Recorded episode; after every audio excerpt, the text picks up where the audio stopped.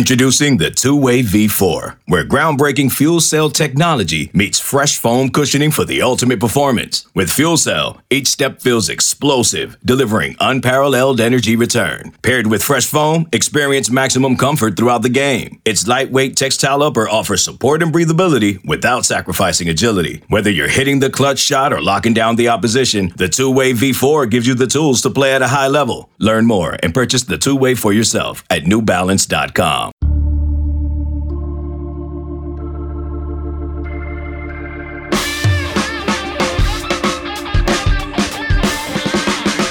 is Tuesday, February 1st, and you are listening to the 24 7 Sports Football Recruiting Podcast. I'm your host, Blair Angulo, joined by the Director of Recruiting for 24 7 Sports, Mr. Steve Wiltfong. And we're here to bring you a primer, a preview of the traditional signing day. It's the first Wednesday of February every year. And, and Steve, first of all, I got to ask you, I haven't talked to you in a while. How are we doing? Doing well, man. Welcome back from your leave. You are stronger now. You are a little funnier now as a new dad. It just instantly infuses in your body as soon as your first one is born. I've been working on the dad jokes, and uh, I, I, have had to do a little bit more heavy lifting around the house. So uh, that all that all checks out. Let's talk some recruiting. Let's talk National Signing Day. And before we get to some specific names, I did want to get your thoughts on the structure uh, of it all. Th- this used to be the biggest day in recruiting, and now it's it's become you know kind of the the afterthought in a way. A lot of the big names come off the board in the early signing period, which is that third Wednesday of December now this has become you know kind of a way for for for schools to put the finishing touches on classes or for those recruits that need the extra time to take the extra visits during the month of january to come off the board. Uh, do, do you feel like the luster has worn off of, of this day in a way? Like how, how do you see the future in terms of the way they have to structure signing day? No i think this is an exciting day because you put a bow on your efforts in the 2022 class. The recruiting rankings become final. Head coaches come out and talk about their classes as a whole. You got the transfer portal element now, and a lot of those guys getting enrolled and getting ready here for this spring semester. So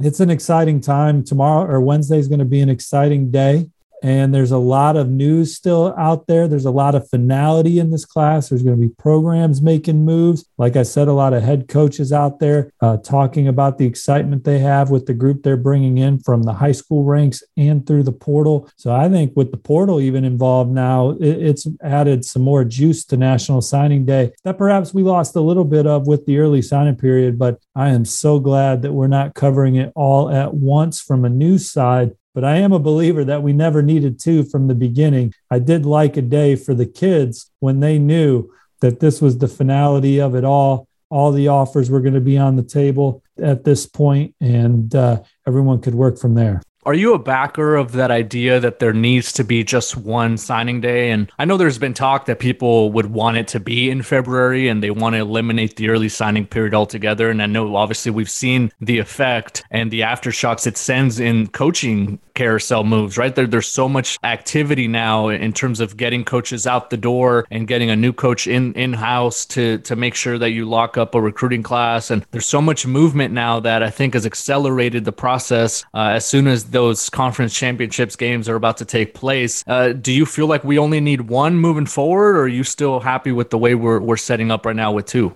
Well, what I would say is when they put in the early signing period, I thought it was originally put into place for the young man that had already made his decision early, was ready to sign and was ready to be done with the process, didn't want to be bothered with coaches contacting him anymore, just wanted to put pen to paper and, and be done. And, and also on the flip side of that, it allows programs to not have to babysit their kids anymore worry about a, prospect flipping on them. If you're a smaller market team, spending the money to go travel and see committed guys for an extra month uh, because you know you got them in the fold and, and ready to sign. So, with that, I thought that they didn't need to add any more rules to the early signing period. It was under the old format. Hey, this is put in place for young men that are ready to sign. But then they said, all right, we're putting in the early signing period. We're also going to add earlier official visits. Well, then that wasn't why you put in the early signing period. You put in the early signing period to make the process end earlier. And and so with the uh, with the official visits now being allowed in the spring and in the summer, of course, everybody wanted to get everything wrapped up in December, see where their roster was at going into workouts. Maybe they need to add a prospect or two uh, after the early signing period, or maybe a coveted target or two wasn't going to be ready to sign in the early signing period. But it immediately flipped to early signing period is now National Signing Day, and we are going to be taking part in the late signing day on Wednesday. Yeah, I do think that the early signing period has maybe had some effects that we didn't really envision when that was in place. And, you know, we see so many prospects already on campus. The early enrollment has become a, thing that's very prevalent. It, it, used to not be. It used to be a, a case where maybe two or three per class were coming in. Now it seems like more than half of the prospects are, are signing early and, and enrolling early as well. So there's a lot of different things, a lot of moving parts. And, and there are some prospects, some high caliber caliber ones that have yet to come off the board, including three of the top 10 in the composite 24 7 sports rankings. Let's start with Harold Perkins, a former commit to A&M. He's a five star linebacker from the state of Texas. What's the latest on, on Harold Perkins and, and kind of what you're hearing, Steve, heading into the traditional signing day? Well, he and his family had a terrific official visit to LSU over the weekend. The uh, Tigers really impressed the new coaching staff, the organization, the new defensive coordinator, Coach House, really left a major impression as well uh, through a Zoom meeting. Obviously, he was coaching with the Chiefs, but you know, New Orleans native has visited several times. I think that LSU really put their best case forward to land Harold Perkins coming out of the visit. His mom said his mom hadn't made his mind up yet. Harold told his mom uh, he still had some things to think about. I know he talked with Florida on Sunday night. A&M still in the picture as well. And, and so, you know, even though LSU may have some perceived momentum here, you know, Florida gave them a great official visit two weekends ago. A&M, there's a ton of familiarity with them. And, uh, you know, we'll, we'll see how the dust settles there. We we do have to touch on A and M right now, which is trending for the best recruiting class uh, of all time. Or they had it with with Harold Perkins. Now they they, they, they it seems like no one's going to be able to catch them in this recruiting cycle. It's it's funny to say that, right? That that they lose a five star, a top ten player like Harold Perkins, and they're still so out in front of everyone else, and it just kind of speaks to the level of recruiting that they've been able to do in this cycle. No, it's a loaded class. They're still in the running for the number one class overall. Uh, when they lost Perkins, they lost that standing. But they could land Shemar Stewart, five star defensive lineman from South Florida. Took an official to Miami this weekend, but I still like where the Aggies stand for Shemar. And theoretically, they could still get Perkins back in the fold. And I think they're in the middle of it for safety Jacoby Matthews. Jacoby Matthews took an official visit to LSU this weekend, but I know he's talking to all his finalists, Florida, A&M, uh, LSU, some more leading into his decision on Wednesday. And I think that one could go a couple different ways still. And I think A&M's in the middle of that one as well. And they still have a few spots in 2022 for this special class. So A&M will be a fun one to watch on Wednesday. You touched on, on Shemar Stewart. I know our colleague Andrew Ivins has been all over that one. Uh, he's another five star prospect that has yet to come off the board, another top 10 player. And, uh, you know, I, I, think a guy that has been able to do his due diligence, not only dragging things out until February, but he was one of the more active players during the season and, and during the offseason last year in the summer, uh, really checking out some schools. What's the latest there? Who are some of the big names that are, that are after Shemar Stewart? Well, when you look at his two finalists, Miami and Texas A&M, he's been several times. There's no stone unturned. He's went and sat down with the new coaching staff at Miami a couple times. Had his official visit this weekend, and people around Shemar continue to tell 24/7 Sports that the gap is closing. But I still think that A&M is the one to beat going into Wednesday's announcement. Uh, we'll see what happens over the next two days as these schools continue to recruit. Just because prospects aren't visiting campuses doesn't mean they're not Zooming with the likes of Jimbo Fisher and Mario Cristobal and, and Kirby Smart and Ryan Day and guys of that stature. So um, there's still recruiting happening over these last two days as we record here uh, early Monday afternoon. We'll talk more with Steve Wiltfong when we come back. Okay, picture this. It's Friday afternoon when a thought hits you. I can spend another weekend doing the same old whatever, or I can hop into my all-new Hyundai Santa Fe and hit the road. With available H-Track all-wheel drive and three-row seating, my whole family can head deep into the wild. Conquer the weekend in the all-new Hyundai Santa Fe. Visit HyundaiUSA.com or call 562 for more details. Hyundai, there's joy in every journey. eBay Motors is here for the ride. Remember when you first saw the potential? And then through some elbow grease, fresh installs, and a whole lot of love, you transformed 100,000 miles and a body full of rust into a drive that's all your own. Look to your left, look to your right. It's official. No one's got a ride like this. There's nothing else that sounds like, feels like, or looks like the set of wheels in your garage. With over 122 million parts, you can make sure your number one ride or die stays running smoothly. So there's no limit to how far you can take it. Brake kits, turbochargers, engines, exhaust kits, roof racks, LED headlights, bumpers, whatever your baby needs, eBay Motors has it. And with eBay Guaranteed Fit, it's guaranteed to fit your ride the first time, every time, or your money back. Plus, at these prices, well, you're burning rubber, not cash. Keep your ride or die alive at ebaymotors.com. Eligible items only. Exclusions apply.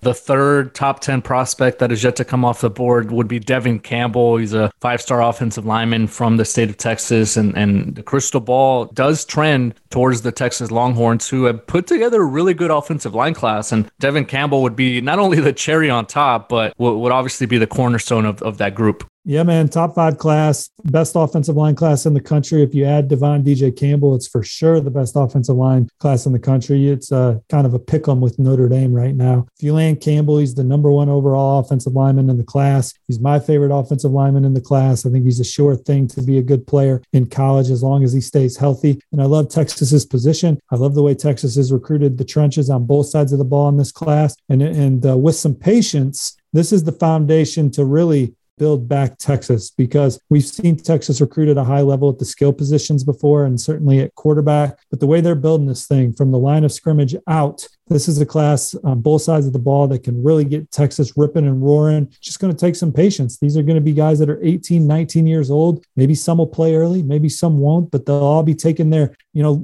taking some wounds here and there uh, in, in, their development. But this is the best I've seen Texas recruit, recruit in the trenches in a very long time. So I love the foundation. If they can add Devon DJ Campbell to it, what what a home run to end a, a really really good class. What do you think the message has been from Steve Sarkisian to some of these players? Because we know that now in his back pocket, he has the future of the SEC, you know, to be able to pitch to recruits. Uh, he has a, a, roster that I think has been uh, seeing a lot of turnover, right, with the transfer portal, as we have seen with some of the elite top 10 programs in the country, those blue bloods that we traditionally consider to be big name college teams. Uh, Texas is one of those that I think just needs one cycle where they're able to kind of reshuffle things, get some new new players in there. They have a, a, a dynamic offensive weapon like a Bijan Robinson. So th- there's a lot there to sell. But when you talk to recruits, what have you heard? What's something that Steve Sarkisian has been able to pitch? Well, Texas is an attractive place for a lot of reasons. You know, it's in Austin.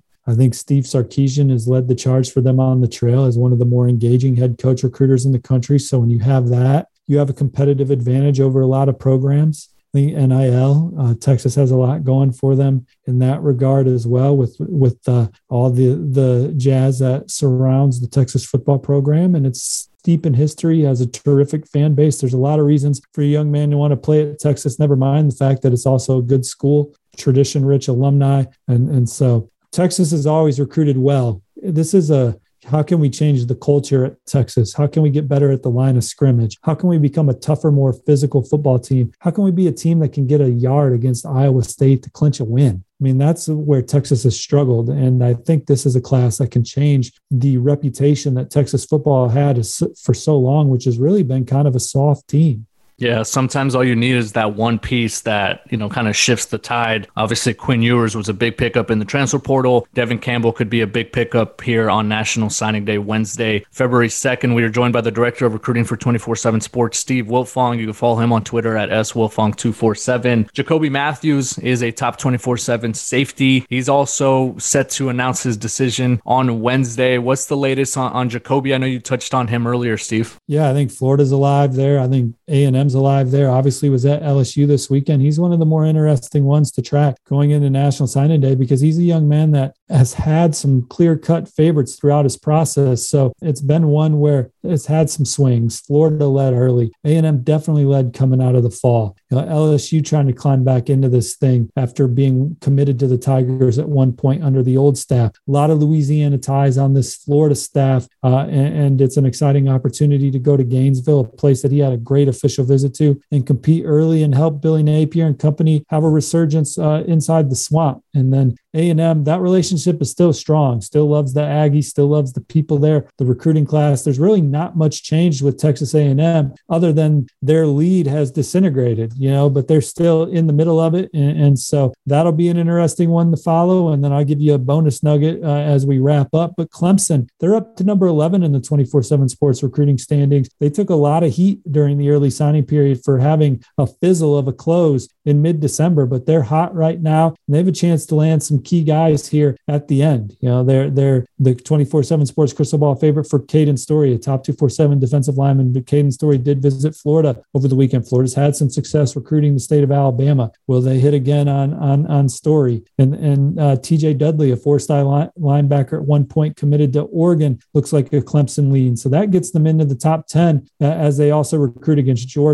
for for Andrew Paul. Georgia looking for a, a fun close with linebacker E.J. Lightsey, top 247 defensive lineman, uh, Christen Miller. Those are a couple guys I like to ultimately land in this Georgia class that's in the top three. Georgia could land Andrew Paul as well. Uh, there's a lot of smoke that they're trending, but Clemson's still fighting here at the end um, with CJ Spiller talking to Andrew Paul on Sunday evening. So lots to follow, lots to keep up with on 24 7 sports going into Wednesday. And you can watch most of it unfold on CBS Sports HQ, where many of the names we mentioned will announce their college decision Wednesday during our eight hour program starting at nine and running through five. Every other top 50 prospect in the composite has already come off the board except for Josh Conerly, but don't expect him to announce a decision on Wednesday as he continues to drag through the process and check things out. And it sounds like he will be making a decision in the spring. So, Steve, thank you so much for joining us. Like he mentioned, you could catch all the action over at CBS Sports HQ. Make sure you stay locked in at 247sports.com throughout the week for all the coverage on National Signing Day. For Steve Wiltfong and our producer, Lance Glenn, I am Blair Angulo. Thank Thank you so much for listening to this edition of the 24 7 Sports Football Recruiting Podcast.